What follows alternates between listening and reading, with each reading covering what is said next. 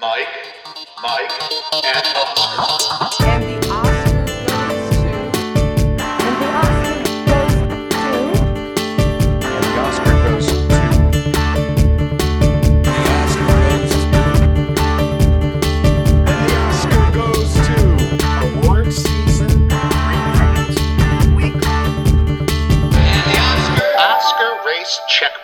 Back. Welcome once again to another episode of Mike, Mike, and Oscar. We have a lo- like. There are some times we say we have a loaded Oscar race checkpoint, and you you've been here, dear listener. We stretch, but we have a loaded Oscar race checkpoint. There is no time to dilly dally. We have all sorts of festival news, all sorts of new movie news to talk about, industry news and awards news. I am your co-host, Mike One. Co-host also Mike is here, so I guess like, what's uh, what's been going on with you, man? This is the intro that you Yeah.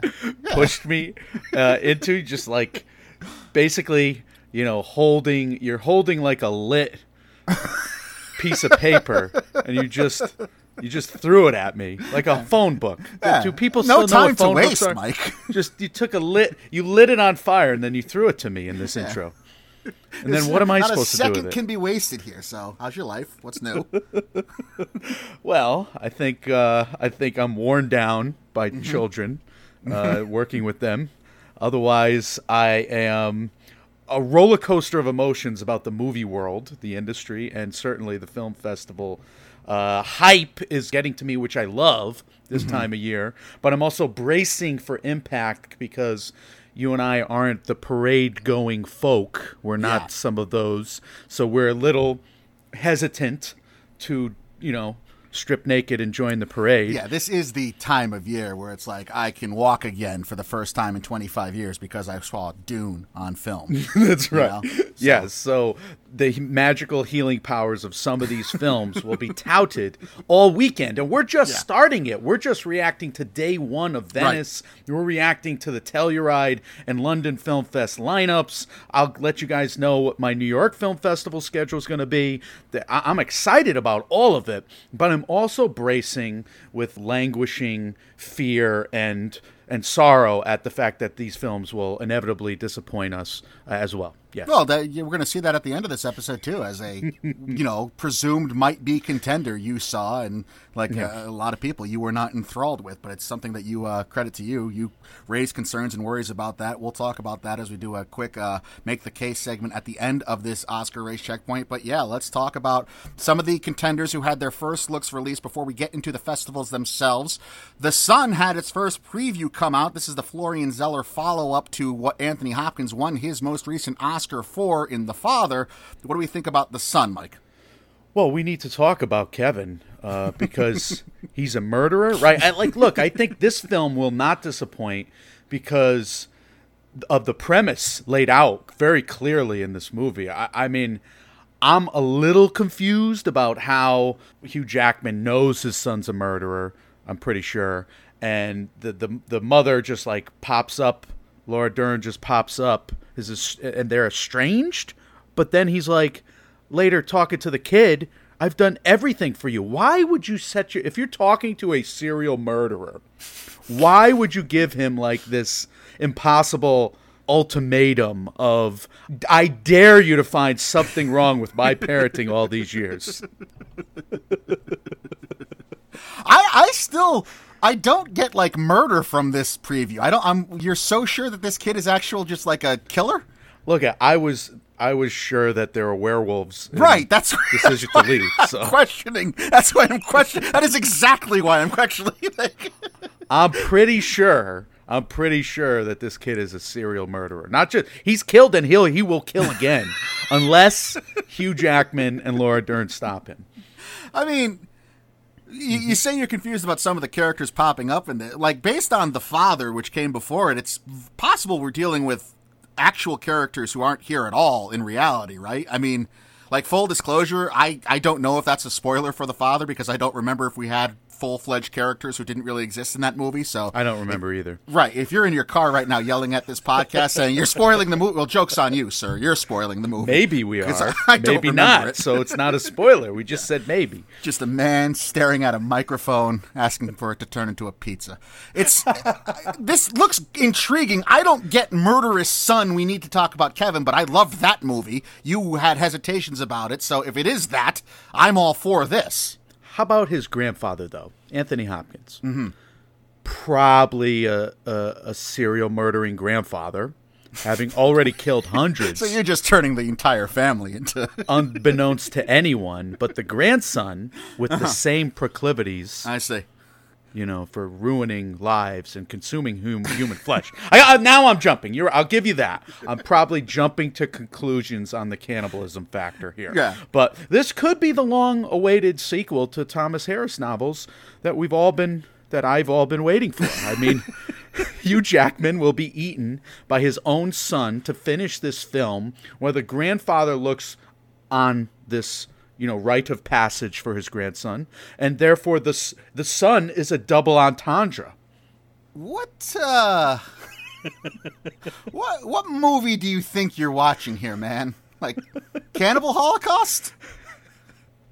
The son of cannibal holocaust. Beautifully. Well done. the Swimmers. We've previewed it a couple times. It had its trailer drop today.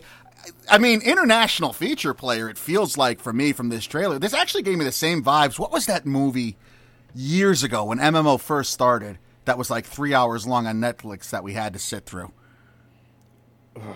Good God, man! Doing it early.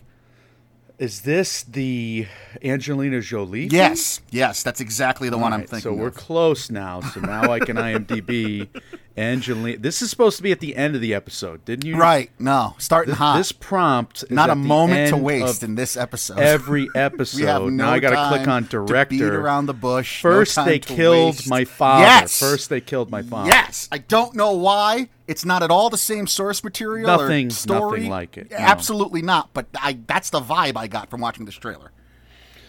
Uh, Not at all. Not Uh, at you, all. you, you I disagree got- heavily. I've seen.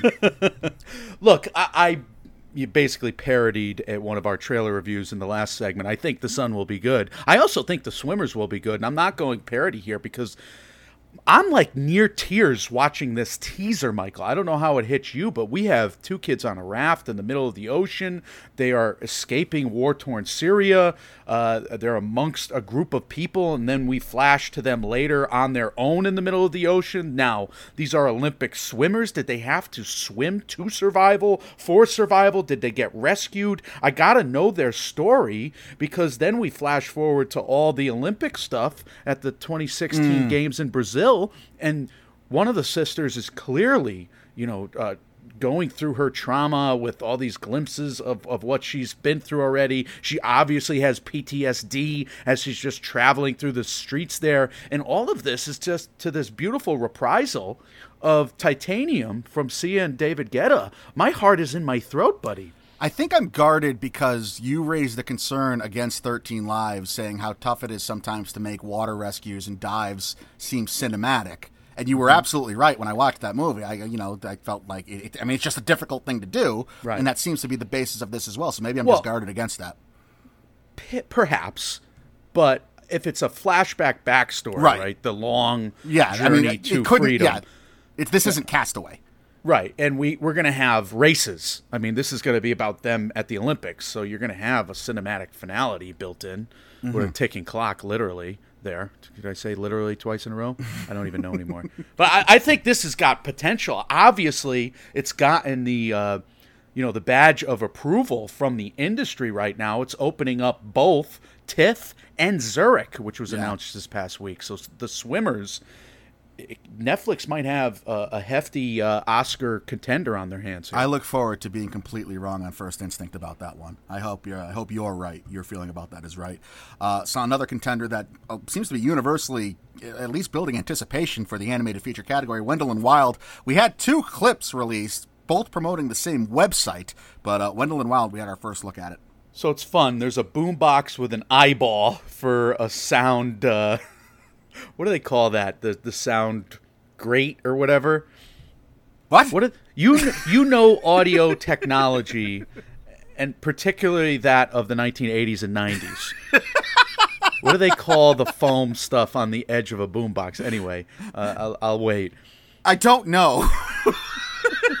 Listen, there's a boombox with an eyeball in place of whatever the boombox uh, It's, Amp it's is. The eyeball. A amp. boom- The yeah, amp. There you go. The amp, whatever.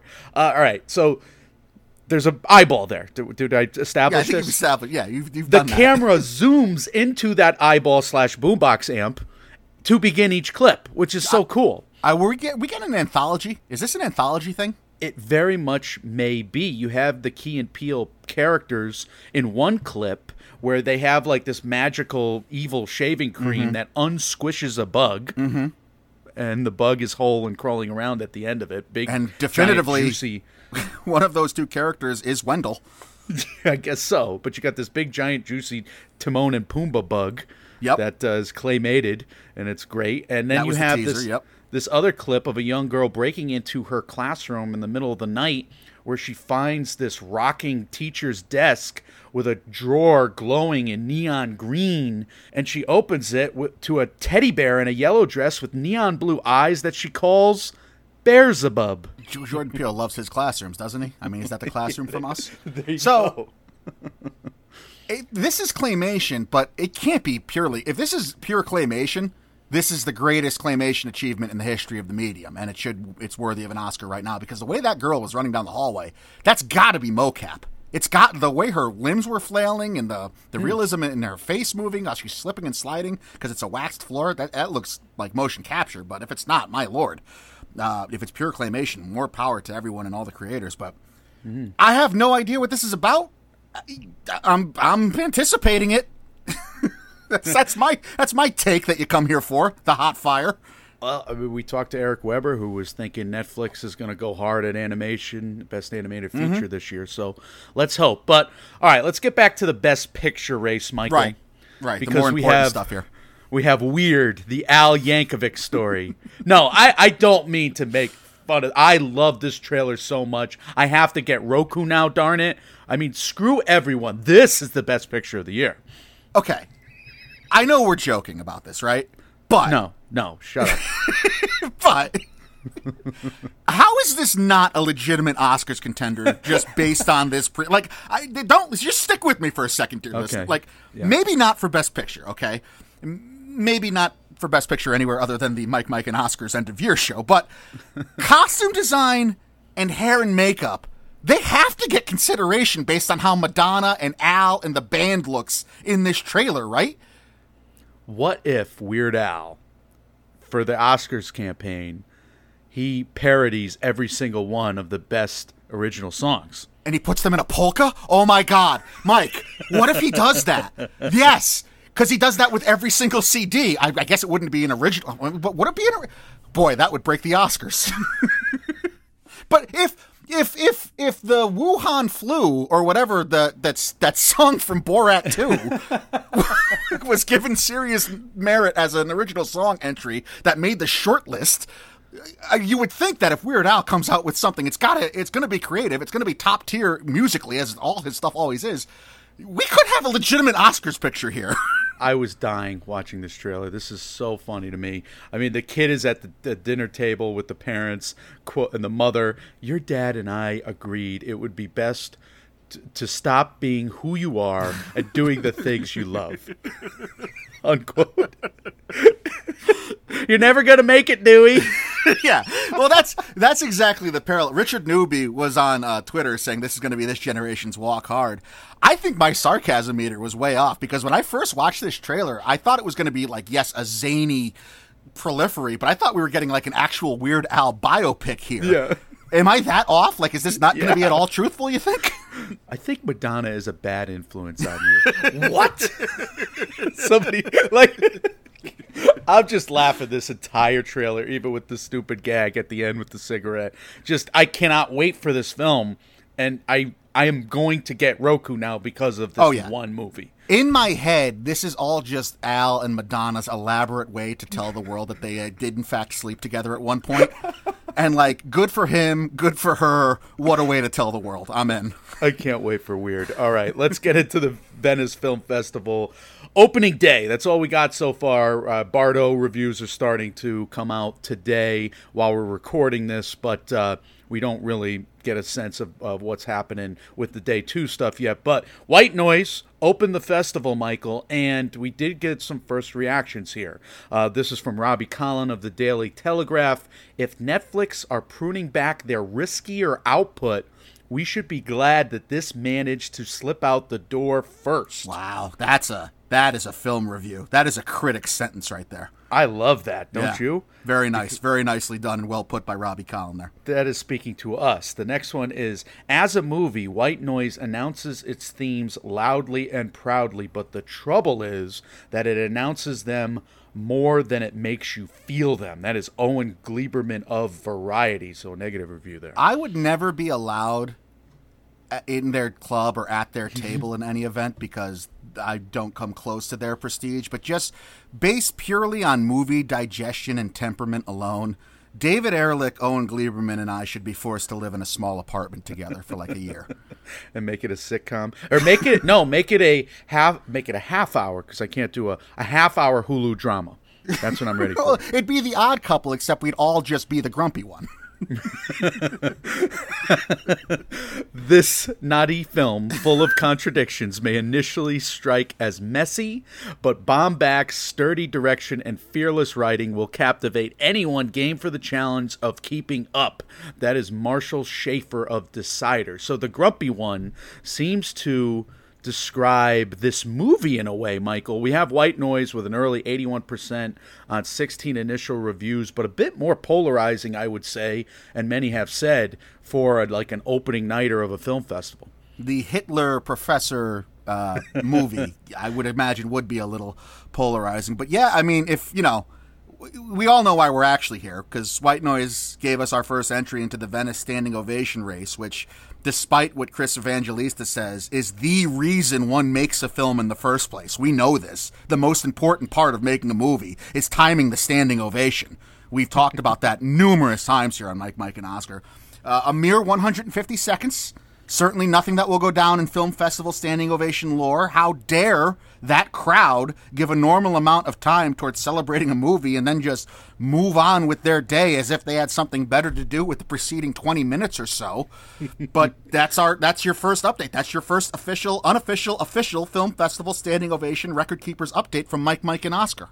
Thank you for including that. I forgot to put that in here, so you remembered it, you know, uh, verbatim by by just uh, ph- photographic memory there. Two and a half minutes is is good. It's fine for a film's reception. I love that he got it down to the second. I'm so grateful to him there at Variety, and again, he's pandering to a a, a, a group of two. yes. with this. Uh, thank you, Mr. Setoodeh. All right, Tar. We have uh, basically the Adam Driver, Cate Blanchett opening days here at at, uh, at Venice with a ton of buzz for both these movies, and Tar is just getting rave reviews. Yes. Uh, I'm also very excited. I'm going to be able to see this in New York, so I'm pretty pumped there. But we had Little Gold Men coming out with their review this morning from Vanity Fair, saying Cate Blanchett may very well uh, be en route to her third Oscar. She's going to be in every scene, and she's said to be doing some wor- some of her best work of her career there. Uh, it's also supposedly a definitive movie about celebrity, one of the more powerful films uh, coming out of the Me Too movement. With that premise being something that uh, is a bit abrasive, but something that Cate Blanchett says will be as thought provoking as anything you're going to find, but this is not a likable character, let's mm. just say, with Cate Blanchett. Seems to not matter as much lately in terms of if you're going for one of the lead acting uh, awards. I mean, Joaquin Phoenix Joker did win him the Oscar there, but uh, we'll more on that thir- potential third Oscar win for Cate in a little bit. David Ehrlich, the man himself for IndieWire, Tar is one of the boldest and most exciting new American movies I've seen in years. I can't stop thinking about it. Todd Field! Exclamation point. Cate Blanchett! Exclamation point! Exclamation point. Lydia Tar! Three exclamation points. Uh, the grumpy couple, the grumpy trio. What are we going to call this? I'm not good at titles. Trio of just grumps. the odd couple. Just sucker people in with nostalgia, and then wallop them with a right hook of Just reality. have three roommates, just because. No explanation whatsoever. But for a grumpy critic, he loved this movie. Yeah. He's got a lot of exclamation points in there, like you said. Uh, the the last one here from Owen Gleiberman, a grumpy critic, critic who did not like the last movie, says. Cate Blanchett acts with ferocious force in Todd Field's masterful drama about a celebrity conductor. That's the headline to the Variety article and the, the review from Gleiberman there. all Ehrlich, Gleiberman, and I want, all we expect out of any movie we watch, is Mm-hmm. the greatest cinematic feat to ever grace our eyes. That's it. That's all we want. And if it's not that, everyone should be shamed for it. Uh, how about their headline on the website, though? I love it. Atar, Atar is born. Beautiful job. Great job, Variety. Love it. Variety stepping up their game. Finally, we have the poll quote from Marshall Shaffer of Slash Film being Tar is a Cate Blanchett masterclass. I mean, so I don't know what more hype we could have for this. I mean, maybe something more measured first reaction to the bunch. We have the the retweeted pull quote from Peter Bradshaw of The Guardian that reads, I am not sure that all the film's desperate and intriguing ticks and hints and feints all come satisfactorily together, but what a colossal performance from Cate Blanchett. This is, I mean, this is this year's, I already forget the name of it, but Kristen Stewart as Diana, right? Spencer. Yeah, we we know there's a running precedent now that every actress that rules Venice wins the Oscar. This is established now throughout the years uh, in the Lido. It's Zero- Lido or Libo? Libido? Zero, yeah, there's zero Lido. deterrence and deference and de- you know straying away There- from the path. Yeah, No bumps in the road. It's going to be smooth driving here, just like we're on a gondola. I was born blind, Italian. and Denis Villeneuve's Dune made me see again. we nothing will go wrong uh, here to forthwith for the Oscar campaign of Cate Blanchett. No, this is fun though. This is fun. We got an early front runner. It's Cate Blanchett and lead actress. That's very cool. It's it could be her third uh, Oscar win, and I'm really excited to see her at New York. I got 11 films that I'm gonna get tickets for: Corsage, Master Gardener. Triangle of Sadness, Tar, and Stars at Noon. So I'm going to do a day of Triangle of Sadness, followed by Tar, followed by the Claire You're Denis film. so much comfort food to feel better about yourself after those movies. It's a two. I'm taking a day. It's a two thirty, two thirty start for Triangle of Sadness. So that means I could get at, get up there, hang out for like an hour at PJ Clark's. So I can hmm. have like two meals if I want. I got a lot of time. I'm used to going 20 minutes, eat and leave, in and out. But oh my goodness! But here's the thing: I can't get something until after Tar. I got to see back to back Triangle of Sadness and Tar. I won't have time to eat in between, so I'll get me some something good, and then I'll eat again before Claire Denise stars at noon. Now my my big day is I'm going to do After Sun, Bones and All, One Fine Morning, and Decision to Leave. That'll be a Saturday for me. And then I'll finish with a couple of double feature nights, I think. One that I'm definitely going to do is RMN and Ennis Men, which is a, uh, a horror movie by, by all accounts. So uh, I'll be doing the encore screenings, but that's my New York Film Festival's plan as of now, people. If anybody wants to join me, or if you want to join me, if uh, you're a slow walker, somebody told me, but I would like to. I still tolerate this, Yes, yeah. but if, I was, I was, I was taken off guard by that. I didn't expect that. To, yeah, no, I, I heard that myself somewhere once. somebody told me, so I just heard rumor that you walk really slow and you don't have the necessary speed for New York uh, walking. And this will be funny because I'll get hit by a car as we're walking together, and I'll just be like, "This is how you got to do it." I'll be like the, you know, the the tourist who thinks he knows what he's doing and just Yeah. get slammed, and you will laugh so hard you won't even come to help. Well, you were walking here, Joe. um, talk about Cate Blanchett and that quest for that third Oscar, though. Let's take aside Walter Brennan, who won all three of his statues for supporting roles and all of prior to the end of World War II, among all the other actors who have won three Oscars, here's what their careers looked like on the night of their third win. I bring this up because I'm going to talk about Cate Blanchett making history in a number of ways if she does ride this Venice wave through a third Academy win. There's the all timer, Connecticut's own Katharine Hepburn, won the 3rd mm-hmm. of her four Oscars at the age of 61 on her 11th nomination.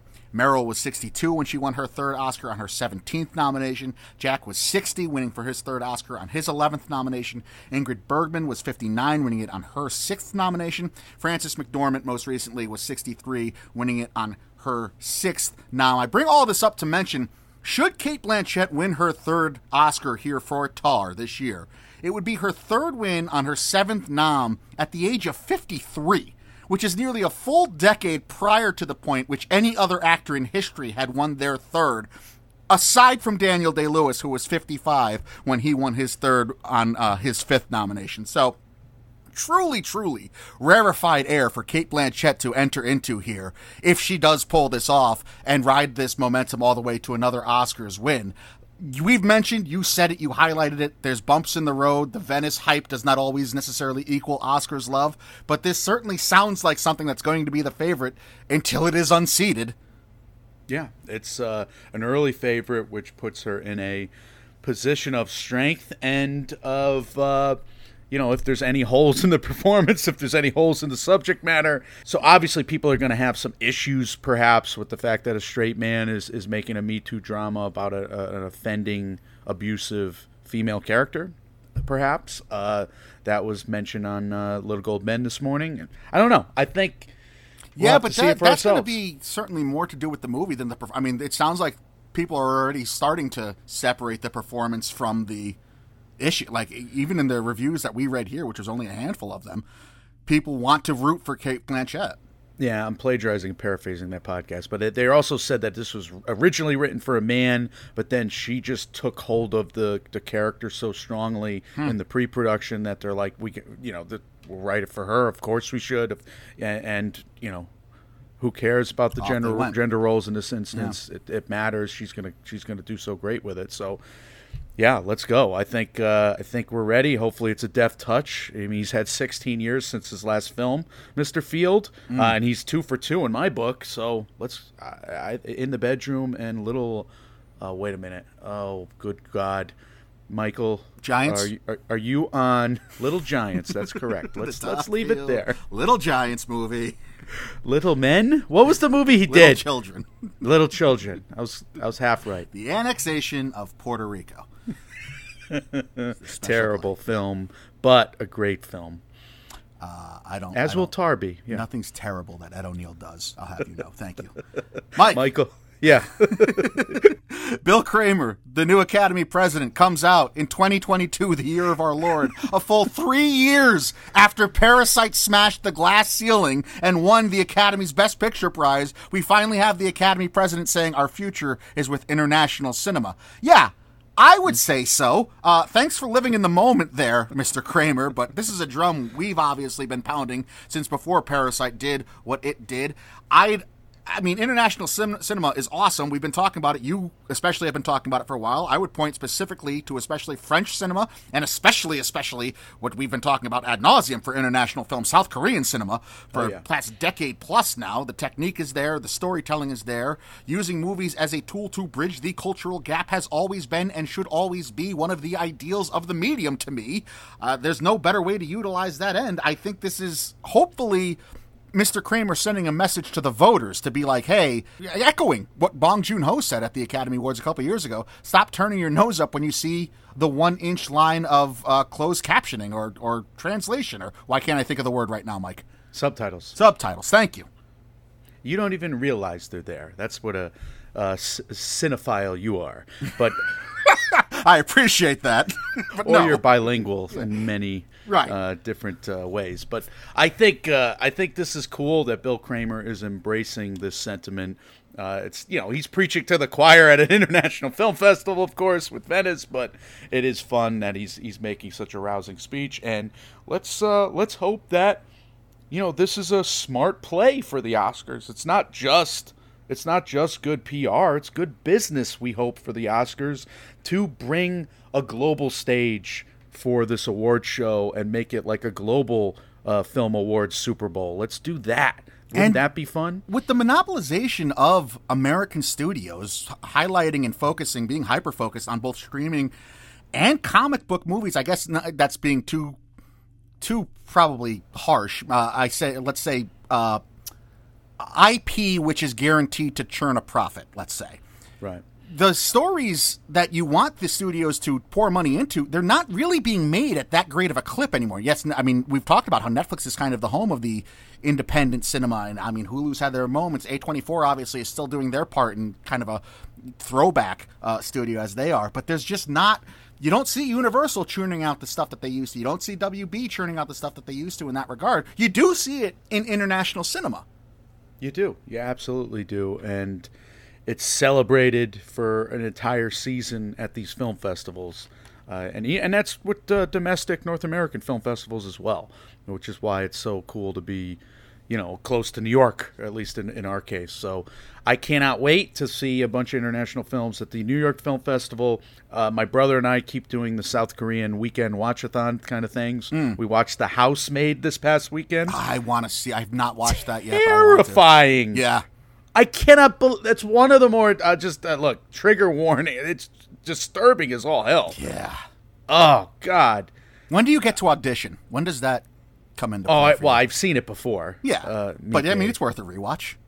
yeah. You don't want to see a man lick his own vomit out of a dog bowl? Is that you too good to watch a man? Li- I yeah. I survived that movie once. I don't know if I'm. I could survive the premise of, of or something. That you you you are bad at premises. That's what I know. You're bad at uh, pitching films to people.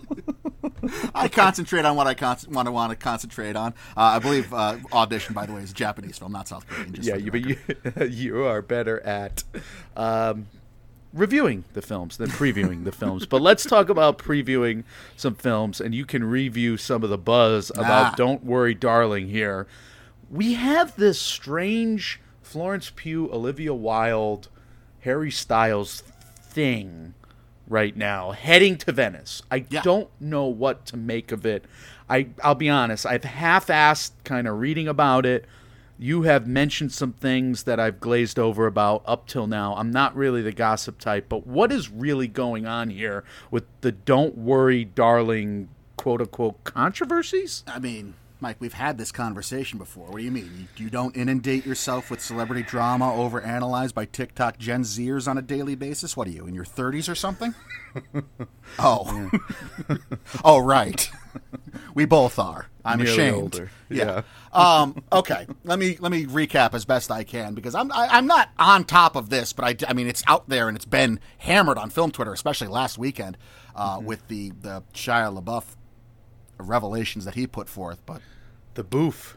there is a boof. chance. I I mean, I want to. We should probably start the headline by saying, you know, if roles were, if the genders were reversed in this, would Olivia Wilde be getting dragged as badly as she is?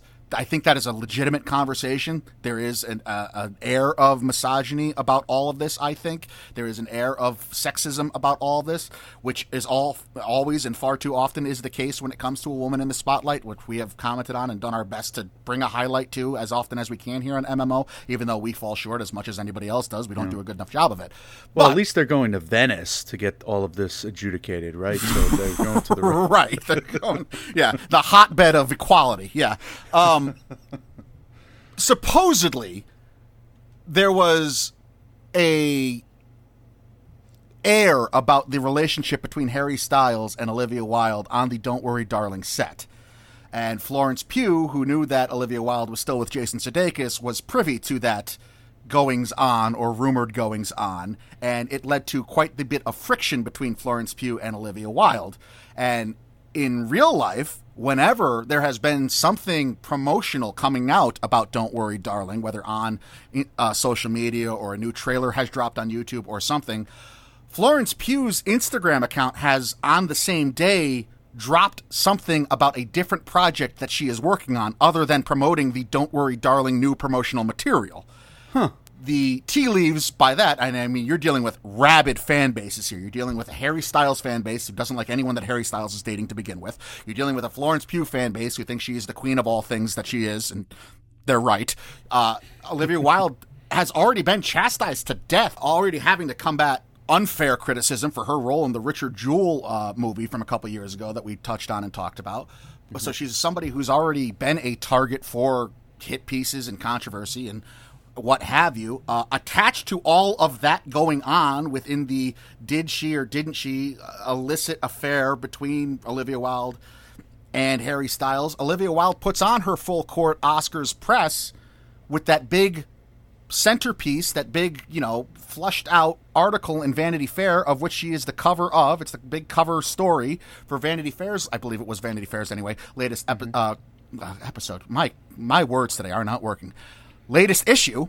Mm-hmm. And a couple days after that issue drops, Shia LaBeouf comes out and reveals to Variety these text messages and these videos proving that he was not, in fact, fired from Don't Worry, Darling. He left on his own accord, and that he has, he, he showed Variety these videos of Olivia Wilde pleading with him to come back and referring to Florence Pugh as Miss Flo, even though there was all kinds of controversy and uh, reports that Florence Pugh wanted Shia LaBeouf removed because she felt unsa- unsafe on set. So why is Olivia Wilde advocating for a person who has a controversial past in the ways that Shia LaBeouf does, forcing Florence Pugh to work with him if he doesn't want? It, it, it's just a mess. It really is. That's the controversy at the center of this. Add on top of all of that, it comes out when all this stuff is done leaking that Florence Pugh has not agreed to do any promotional coverage for the movie once the movie's out outside of Venice. The lone coverage she, and promotional touring she's going to do for this is going to be at the Venice Film Festival. She will not be on any of the late night shows. She will not do any interviews, at least as of, you know, last week. It's a long, sordid, messy mishmash of things. And quite frankly, I mean, I tweeted it in jest, but it's true. Like, the behind the scenes drama of this movie mm-hmm. has far outweighed whatever the movie drama itself could possibly be, I think. I mean, you could get a mini series, a, a, a Betty versus Joan type thing, mini series, out of the behind the scenes happenings of Don't Worry, Darling, it seems like to me. Well, you could have the Stepford Wives in the Manhattan Project. Uh, That could be the story. So I don't know if that's quite an accurate statement.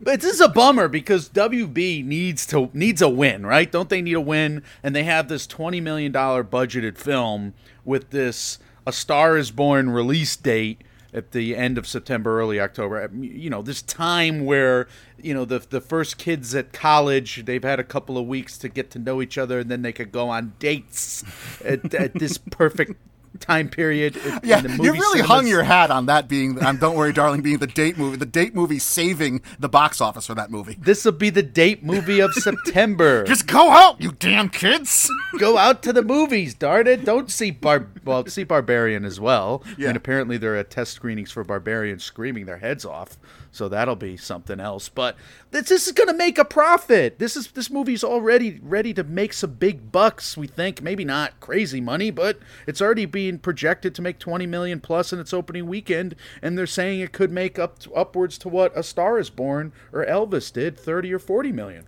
I think I genuinely, truly believe in my heart. This is just my opinion, but I think any awards chances for that movie uh, we saw be killed in real time last weekend. I know tw- film Twitter isn't reality. I know Twitter in general isn't reality, but it really felt like this movie had the wind taken out of its sails, and it just feels like a toxic property right now, regardless of what it does box office wise. all because of this swirl of weird gossip like gossip that doesn't make sense to me like we don't see florence pugh getting like we see florence pugh getting shade somehow but what did she do wrong other than the fact that she maybe not Oh, I disagree with that. I mean, that assessment to me is not what I've seen. There, Florence Pugh has a lot of people in her corner. I mean, what, what's unfair about no this? and that's why- what i'm in her corner too that's what i'm saying Yeah, well, what, what has she done wrong like what's why nothing, is florence nothing? Pugh she's gotten she's she's come out of this smelling like roses. But oh. that's also what's been unfair about this is that because everyone is in like so positively so pro Florence Pugh, it's turned into this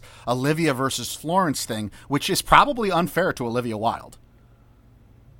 yeah I, I don't get it like why are they pitting these two women against each other Right, and Maybe that's where the don't like misogyny and the sexism. I mean, that's where the, all the that conversation comes into play. If these were two men doing this, you know, it would it would be hyped up and embraced. It'd be so oh, we want to see that. It's so cool. Look at them big timing each other. Look at you know George Clooney Exactly, headbutted. right. Yeah. I mean, that's that's the entire thing. That's why I led off this conversation with that headline because Yeah. there is this underbelly of unfairness directed at Olivia Wilde. Now, was she perfect on this? Is she blameless? I don't know. None of us know. We don't know, but that's why it's unfair. fascinating. I think perhaps we'll see. Uh, maybe you guys have heard more up till now. Maybe there was a big food fight. That's what I picture when I picture conf- controversy. I picture a food fight uh, during the uh, during the press conference. I did like. Puck having the headline of "Worry, darling, worry a lot." That was good. Very good. All right, we let's move on from Venice to Telluride, Michael. We got uh, the schedule. It was released last minute. How would you like to be flying across the country to Colorado? Matt Neglia was in the air, I think, when this was announced. when the thing gets released. I mean, I know that they get it early sometimes, but th- th- they don't know the schedule really. And I'm meticulous. I have to set my schedule months. I like I, I I have to. Yeah. Uh, you're, you're not the only one. The film criticism bunch does not strike me as somebody that uh, a group of people that's quite go with the flowish. But maybe this is Telluride thumbing their nose at the uh, the professionals in general. But all right, we know now there will be tributes to Cate Blanchett. Smart move there. Sarah Polley. Smart move there. And Mark Cousins. Cousins is a director and documentarian of two films at this year's Telluride, The March on Rome and My Name is Alfred Hitchcock, which we have previewed here. Armageddon Time, Bardo, Bones and All, Broker, Close, Empire of Light, Holy Spider, Tar, Woman Talking, and The Wonder. Those are some notable Telluride titles, and as usual, they are premiering a bunch of documentaries as well.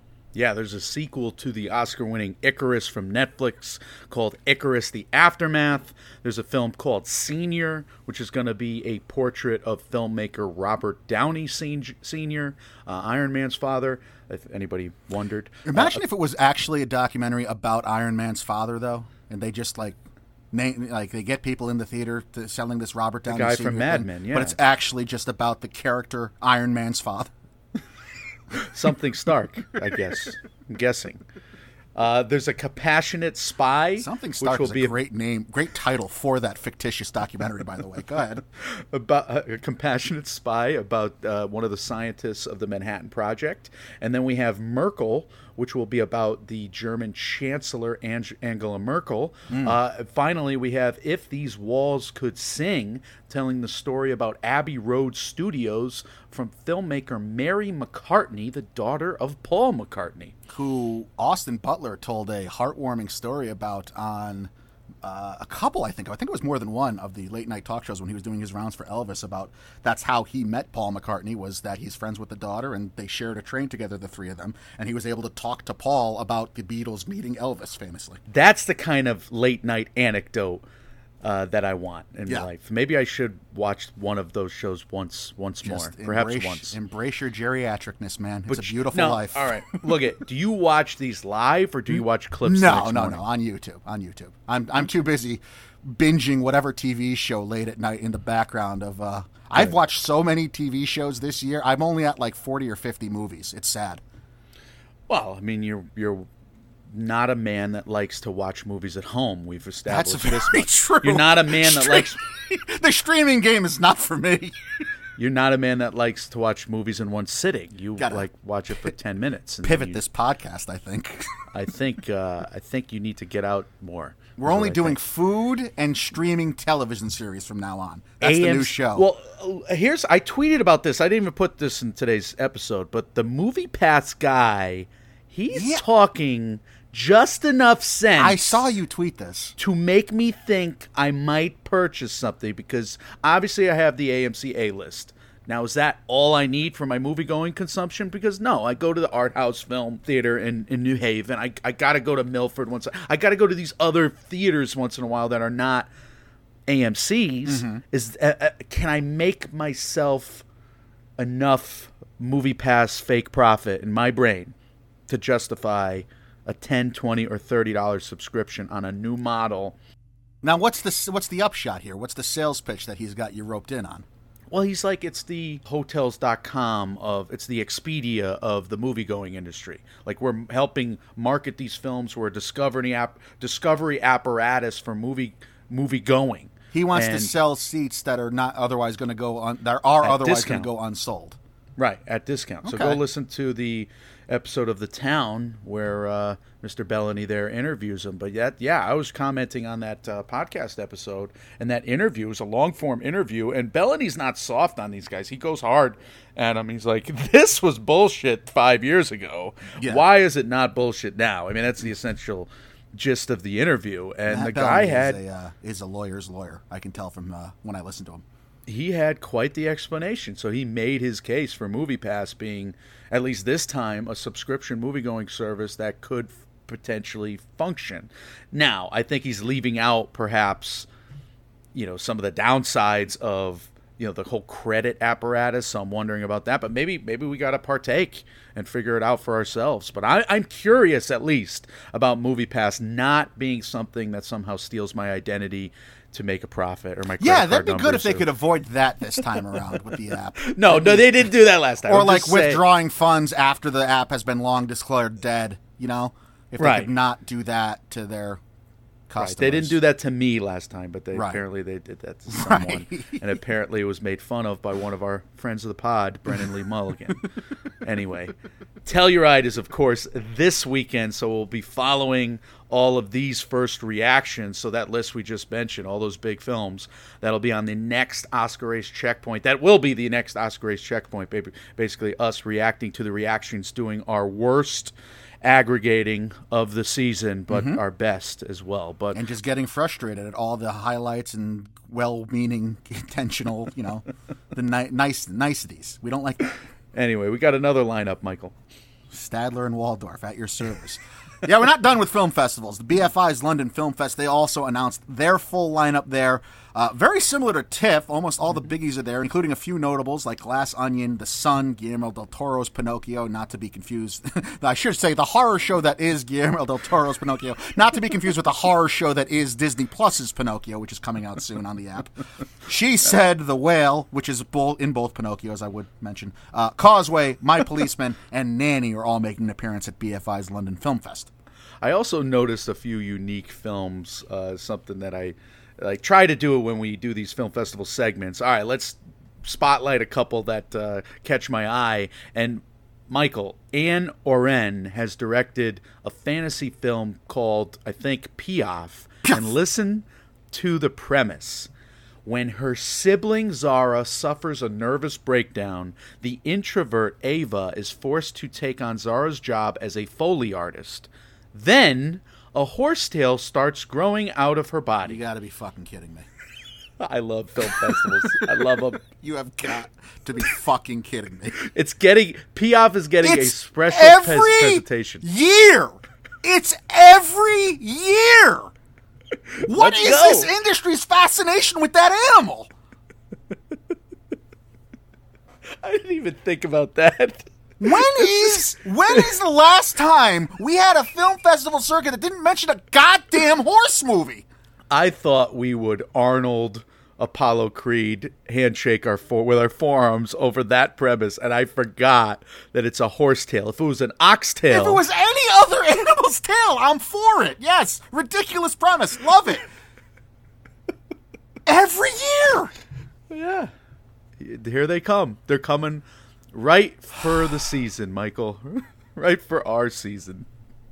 Christ almighty. this is not a joke. Like, this isn't for the podcast, and, like, I think it'll get laughs. I'm concerned. Jesus. Whatever. Go, just let it go. No! you're never, No! you're never gonna let it go. Why? Why? I don't understand you. There are thousands of animals, many of which are endangered and can use the spotlight. Yeah. But No. it's a well, it's just growing out of her body. You don't have to see the whole. How do you, where do you think the end game of that is, Mike? What do you think happens to that girl? She's turning into a horse. Yes. But it doesn't mean it's a horse movie. It's like is Die Hard a Christmas movie? Yes, that's been well established. Anyone who disagrees is an it- idiot. I don't necessarily think it has to be a Christmas movie. It's a movie set during Christmas. It's not a horse movie. It's just she turns into a horse at the end of the movie. Which half hour long argument would you like to have right now? Because you can't muddle both of them together. snorting like a horse. I laugh like an idiot. Do I read the next pres- No, premise do I you? got it. There's also Allelujah, which I thought you spelt wrong. Thank you for that tone of voice. Dame Judi Dench, Jennifer Saunders, Derek, Derek Jacobi, Harry Potter's David Bradley in it. Allelujah is the story of a geriatric ward in a small Yorkshire hospital threatened with closure. The London Film Fest runs October 5th through the 16th.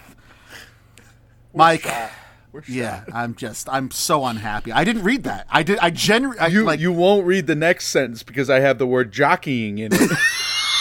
Subconsciously, you avoided it.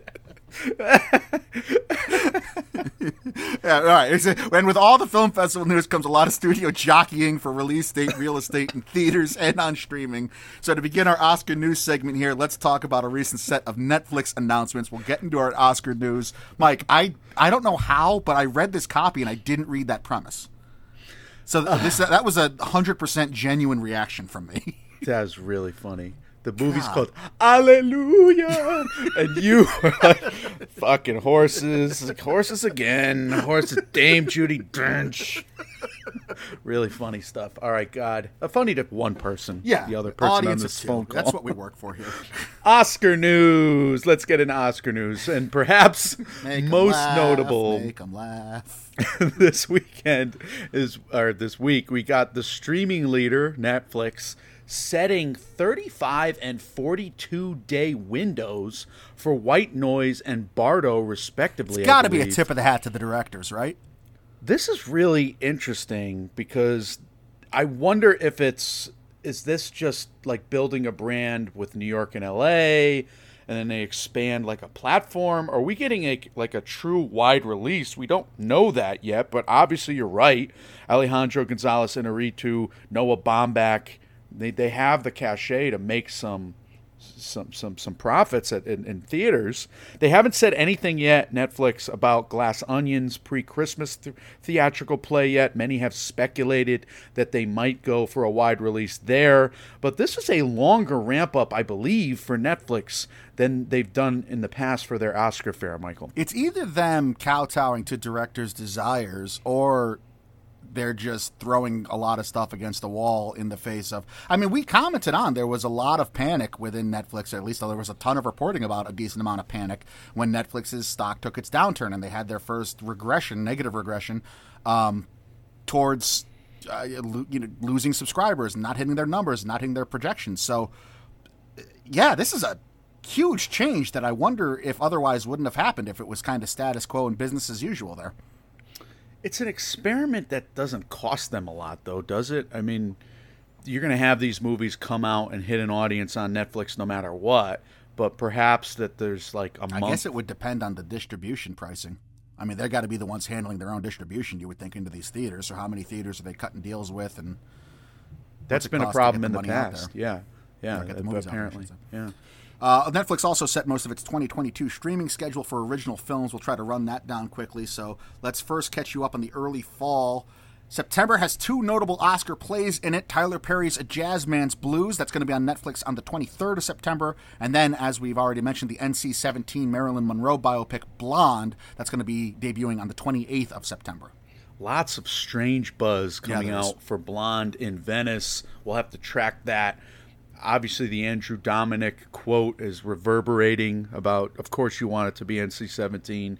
But Ana de Armas has said about the, you know, bad, you know, she's been upset at the rating system. She said that many other films out there have been more explicit than this one and this it's getting a bad rap. She doesn't like the rating, uh, but but yeah, we'll have to track the news for Blonde.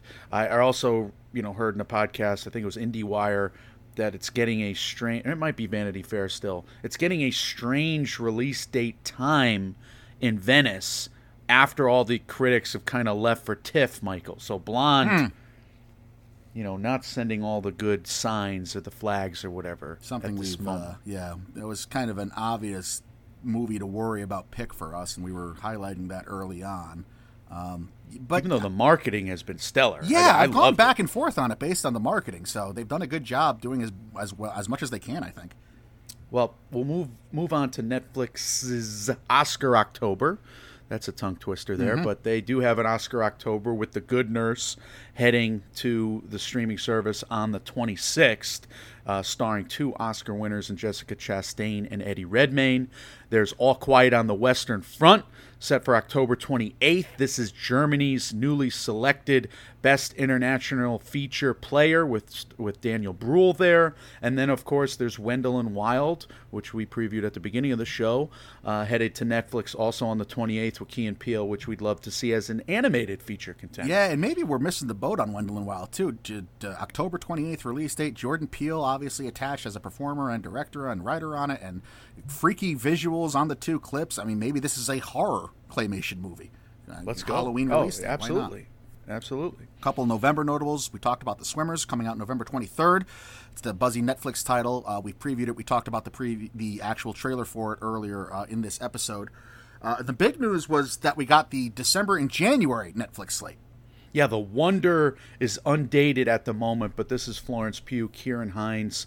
For far as I can tell, that's a best-selling novel. We've previewed it, been intrigued by it. Heading to a couple of film festivals, it's expanding its festival reach. So we'll wait to see what's going on with The Wonder. We have My Father's Dragon, an animated feature contender, according to some of our friends like Andrew Morgan there. My Father's Dragon's going to hit select theaters in November, so I'm guessing it's reasonable to assume that it's going to get a, a December release. And then there's Lady Chatterley's Lover, which is playing a couple film festivals. Not confirmed, but I'm kind of guessing that's going to get dropped at some point. Netflix My nickname in high school. Yeah. Netflix doesn't doesn't necessarily just put movies out so early. I mean, I guess they've done it before. No, I, I take I I completely Yeah, I don't know what you're talking about. like about. five movies jumped in my head. Five movies jumped in my head. Like, wait a minute, that premiered at like two years earlier on a throws film things festival. out uh, Yeah, they they, have do. them at their disposal. Guillermo del Toro's Pinocchio hits Netflix on December 9th. Bardo, we've talked about, we've previewed. Uh, Alejandro Gonzalez Inarritu, that's coming to Netflix on the 16th after a lengthy theatrical run that's going to begin on November 4th for the movie. So that's uh, supposedly and has eyes on being a big awards player. Glass Onion, we've said, headed to Netflix for the holidays. That's going to hit on December 23rd. Yeah, newly announced we have White Noise hitting Netflix at the end of December the 30th after more than a month in theaters beginning November 25th. So, White Noise with a large theatrical window there. And newly announced we have The Pale Blue Eye arriving on Netflix January 6th, but with a qualifying Oscars theatrical run beginning on the 23rd. The Pale Blue Eye stars Christian Bale in this Edgar Allan Poe era adjacent. I think Edgar Allan Poe is a character in this murder mystery from Scott Cooper of Something Furnace that he did with Christian Bale. Out of, out of the furnace. Out of the furnace. something furnace, something, Something- Stark, something- and the sequel, something furnace. Uh, we had Movie about a furnace. a couple Netflix movies we talked about in our way too early Oscars preview show that seem like they will not be debuting no longer in 2022. This always happens, but these are movies that seem like they will be playing in Netflix in 2023. We knew about Rustin. That's going to be in 2023. We commented on the viral marketing and Oscar campaign precedents for that movie a couple ORC episodes ago. It doesn't look like Monkey Man, which is going to be Dev Dev Patel's directorial debut, is going to be making an appearance this year. Mike, you were low and were worried about the potential of Spaceman, the mm-hmm. Adam Sandler Carey Mulligan vehicle. I do not share your concerns. I had that as a potential player for a surprise Oscar category or two, but it doesn't look like that's coming out until next year either. Uh, as well, we can probably put The Killer from David Fincher on there. Doesn't look like that'll be coming out in 2022 anytime soon. But as far as my following all these release date real estate movements, we did have a couple theatrical entries into the schedule. The Son is now coming out November 11th from Sony there. Nanny will be headed to or coming from Amazon Studios to theaters on November 23rd. Uh, that was a film I liked at Sundance. And then The Whale got its release date of December 9th. We got more Oscar news though because Chris Rock says he has declined an offer from the Academy to host this year's Oscars. In a report at the Hollywood Reporter from Tyler Coates, uh, the article reads During his show, Rock reportedly compared accepting the hosting gig to returning to the scene of a crime, referencing the murder trial of O.J. Simpson, whose ex wife's killing began with her leaving a pair of eyeglasses as, at an Italian restaurant. Rock said returning to the Oscars would be like asking Nicole Brown Simpson to go back to the restaurant. Obviously, Nicole Brown's family has come out against this, Yeah, I would say so. uh, calling dis- Chris Rock's joke distasteful. And in my dreams, she followed up, the sister followed up with a quote saying, Someone should slap him. Oh God. Uh, you know, it, as far as the Oscars hosting gig go, though goes, uh, currently it's a thankless job. We've commented on it a billion times before. We have, you know, we'd love to see somebody take hold of it, and maybe have it be a long term thing, and turn be, really blow the Oscars out and turn it into like this March Madness type thing. We we have a whole episode talked about fixing the Oscars again that we kind of pitched our ideas for that for, but.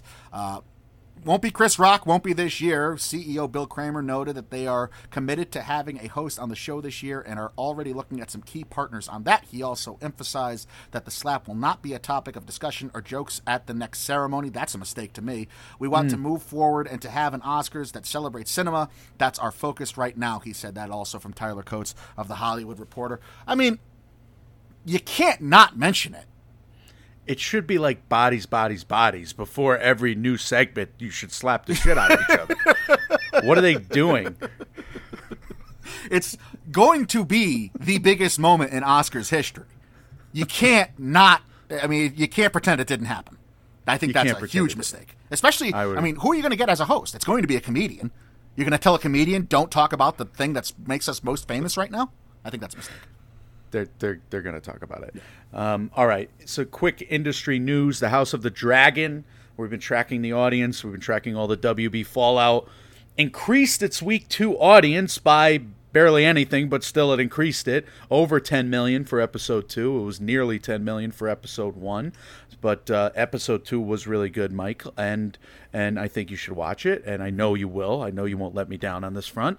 Uh, we are also hoping to watch uh, the Rings of Power, and I look forward to our Rings of Power bonus mega series that we will begin recording tonight at midnight after watching all the elves and dwarves and hobbits and orcs of Middle Earth. Uh, no horses on that show, I'm pretty certain, but uh, sing their songs and fight their foes in tonight's merriment. I, I thank you for embarking on this unexpected journey with me, Michael, uh, for this new episode of Mike, Mike, and Orkster. You came up with that name, you dork, but you're the best. I, I appreciate it. been sitting here with my head in my hands, just waiting for this paragraph to end. I've been through a lot this episode. Damn it! If, if only. Uh, box office update. Are you seriously excited to watch that? Yes, I'm gonna watch it as soon as I get home tonight at like nine o'clock. If there's a After- God in heaven, that show sinks Amazon. it's gonna be the heavens gate of Amazon. Nobody gets their that packages brings anymore. down Jeff Bezos. It's just Jeff Bezos in a freaking elf costume, bankrupt. Like it's so offensively bad that people can't order off Amazon anymore. It's getting good reviews. People like it. I expect it to be great. I hope it's great for all you people out there that love the Lords of the Lord of the Rings lore. I just Lords can't. It's just not my the thing. Ring. Yeah. Yeah, it's not your thing. Uh, it's an unfortunate because it should be everybody's thing. Sorry to let everyone down again. the box office update should just be like a, uh, it's just somebody going into a kitchen and dropping all the dishes. Can you get that sound effect here? I can't. box office update. But why? Because nothing made money last week. It was a disaster, and September's going to be worse, according to box office Brueggemann at IndieWire. Tom Brueggemann, friend of uh, the show, uh, at least in my dreams. We we just in our minds him right now. Yeah. yeah. Anyway, uh, PVOD had a good week apparently at home. There was seven releases on almost all of the top ten charts, so that shows that somebody made money somewhere in the industry. And it seems like the uh, the distributors and the studios are pretty happy with how things did on PVOD. And uh, Brueggemann says it's not looking any better for September. Might be a rough month.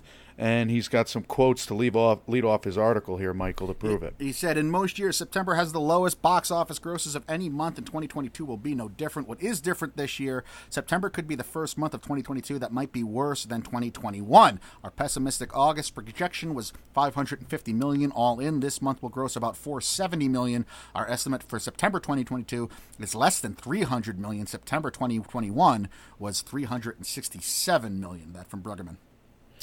So yeah, go read the rest of Tom's article at IndieWire, and if you are a fan of Devil's Advocacy, maybe you can, you know, hope counter to what is being projected right now because we got some cool movies coming Yeah, in do. September. Barbarian, Woman King, Don't Worry Darling, See How They Run, Neglia and Company at Next Best, Pic- Next Best Picture. Really love See How They Run there. I've heard a lot of hype for the David Bowie film from Neon Moonage Daydream. Then you have Pearl.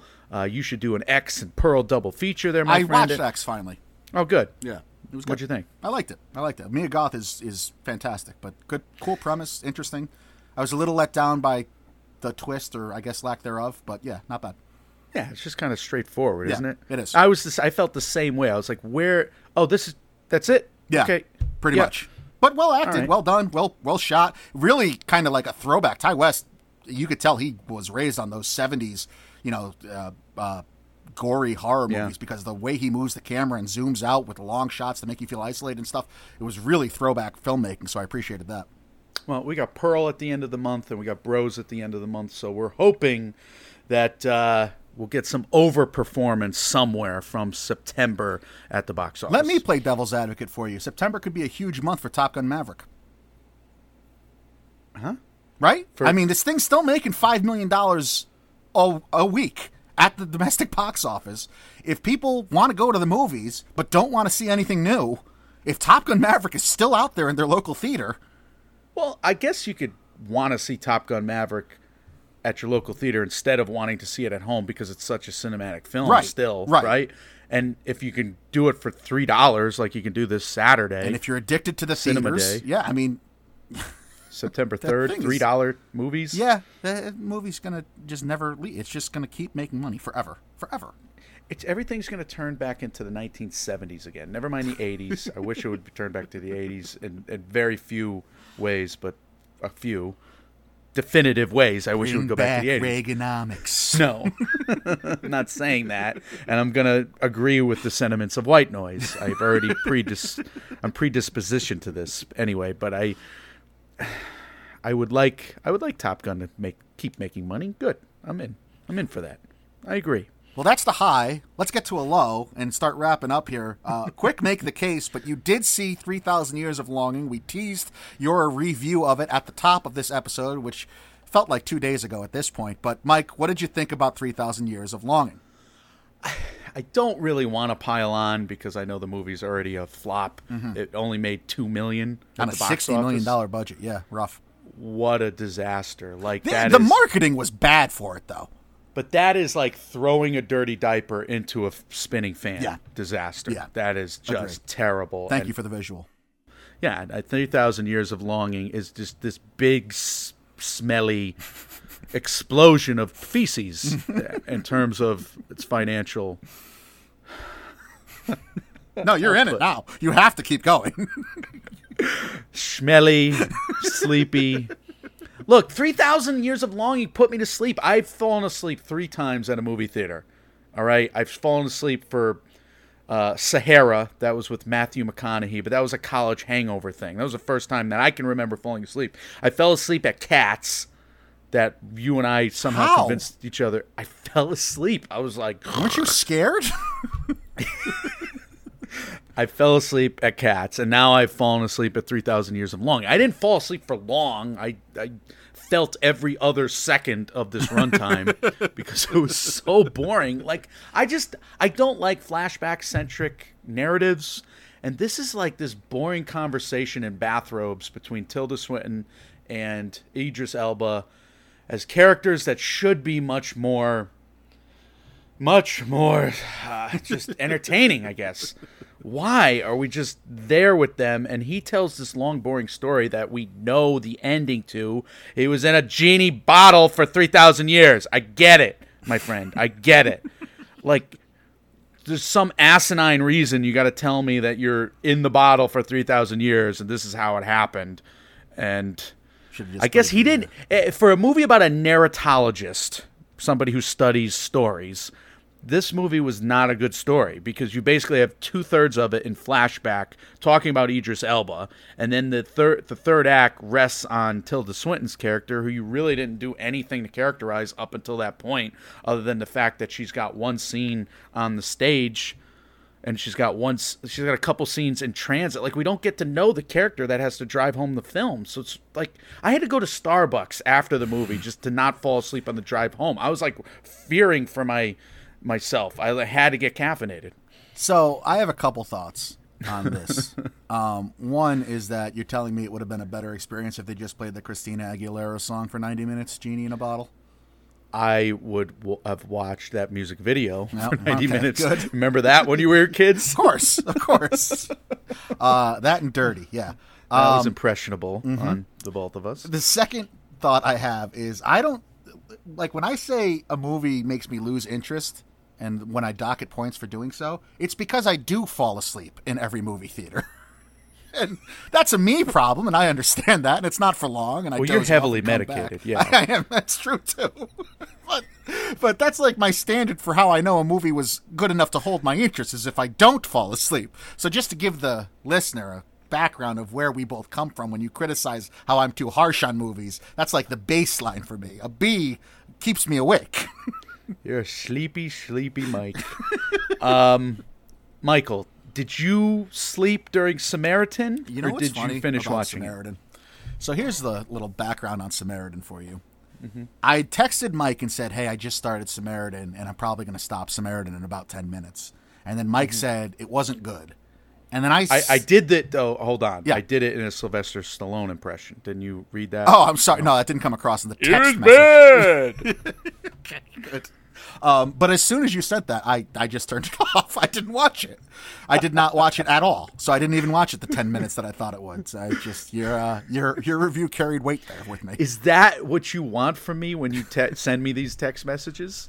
You want me to tell you if it's good or bad? Because I sometimes I don't know. Sometimes you get very angry when I tell you something about a movie. Yeah, well, you you said Barry season three was bad, and I thought Barry season three was excellent. That's, that's something else I just binged recently. Oh, so, good. Like, there's there there right. is a history of I don't know. I don't know what to believe.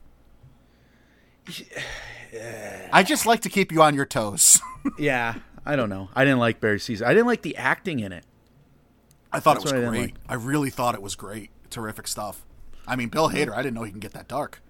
You've been wrong before. I Very think, true. uh, very very true. Not gonna. you know what I did that. rewatch? What? You know what I did rewatch? Mr. Malcolm's List. You know, honest to God, I almost hit play on that six dollars. Why not? just Bleecker to Street. be just Adorable. to shock you for this moment, but I didn't it. it it's not great. Let's be clear, but it's fun. It's very it's beautiful to look at. First of all, Why did you do people. that? Why? What, uh, do you think you're the only person on Earth who has watched that movie twice now? I know for a fact I am not, and I know also mom person- has watched it twice. we watched it on Sunday evening, and then apparently she watched it again sometime on Monday night. Because I bought it for her. Hmm. I'm at- still dragging my feet on my full review for house. 13 Lives out of fear for what also mom will do to me. Look at you. You're you're mostly positive about Thirteen Lives. I, li- though. I, You- I liked it. It's it's a it's a good watch. I think there is absolutely merit to watching. I don't know that it's an Oscar worthy film, but it's a good movie. It's probably Ron Howard's best movie since A Beautiful Mind for me. Well, I mean, this is basically my review of Barry season three. Your review of Thirteen Lives, same thing. What? you were negative. I just said I like something. All right, but uh, this is how I hear it. This is how also Mom's going to hear it. How dare you? How dare you take what my mother loves and throw it up to her face? No, I mean you liked the you liked the movie. You said you told me Yeah. you liked the movie. Yeah, I did. I absolutely did. I mean, you were you're spot on. It's you know, So why don't you go back and edit out the part that, and just say it's winning Best Picture? 13 just- lives. Vote for weird before I vote. Do this for 13 me. Lives. Do this. Tell her it's winning Best Picture. The Weird please. Al story is going to win Best Picture before 13 Lives wins Best Picture. Do you realize how much shit I'm about to get because of you right now? I'm just gonna get. I- Does she have your phone number? I'm gonna give her your phone number. This is not my doing. All I did was. She's gonna shoot the shit out of the messenger right now. Mm-hmm. Good. It's not my fault. Good. You watched the movie that she loved and didn't love it, also, but you liked it. This is what I. But mom, this is what I deal with every day with him. he just can't love. He just. Me, He's the Grinch. Ehrlich, and Owen Gleiberman. All we want is the greatest thing we've ever seen. Oh, Unless it's an a horse movie. Unless it's a horse movie.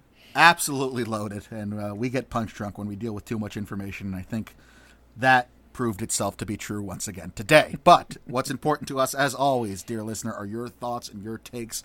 Are you excited for these film festivals? What did you expect to see playing there? What did you, you surprised that is not playing at any of these film festivals? Telluride, Venice, the London Film Festival, etc. Let us know all that, as well as any other thoughts, comments, questions, or concerns you have about anything else we do here in the MMO Empire. You can, as always, leave us those on our social medias. We are Mike, Mike, and Oscar on Facebook and Instagram, at MM and Oscar on Twitter, Mike, Mike, and Oscar at gmail.com, com, and on Reddit. We're available wherever you do hear podcasts. If you're listening to us on either the Apple Podcasts or Spotify apps, if you would be so kind to leave us a five star review, if you appreciate what we do here, those truly do help us out a ton. Thank you very much to all of you who have done so thus far, or on any listening app. I get uh, updates through our emails about people who are subscribing and listening and liking us on apps that I'll be honest, I didn't even know we were enrolled, or at least I don't remember enrolling us in. I know I've enrolled us in a ton of things, so hopefully we are everywhere that you do listen to podcasts.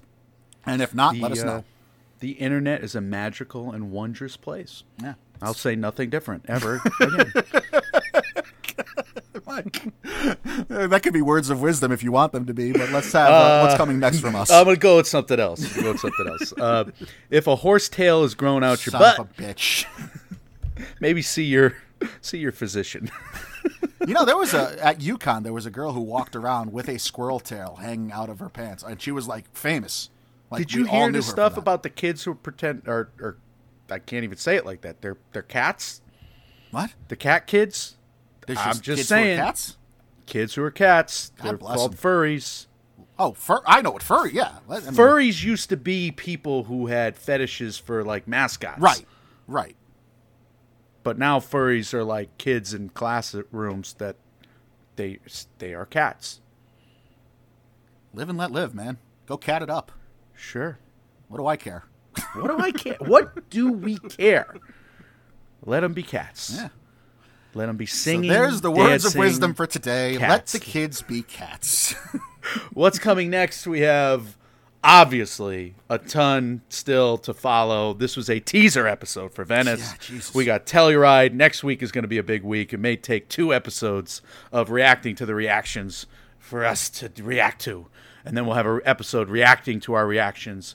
Uh, and then we'll have another episode about the Rings of Power. I can't wait. There's no way anybody made it this far into the this episode, is there? We're going to do a film study on 13 Lives. Just you and me featuring a each special at guest that I'm related to. I mean, this, That's going to be your penance. it's objectively. um, I was yelling. I was full throat yelling about the horse movies like 30 minutes ago. It happened. It happened on the show. I don't know what else happened. What was said. when reality sucks, if you're still here, you can come get ready for the Oscar sprint by going through all these festivals with us. We are Mike, Mike, and Oscar trying to make award season year round without the stuffiness. We will see you all very soon. See ya.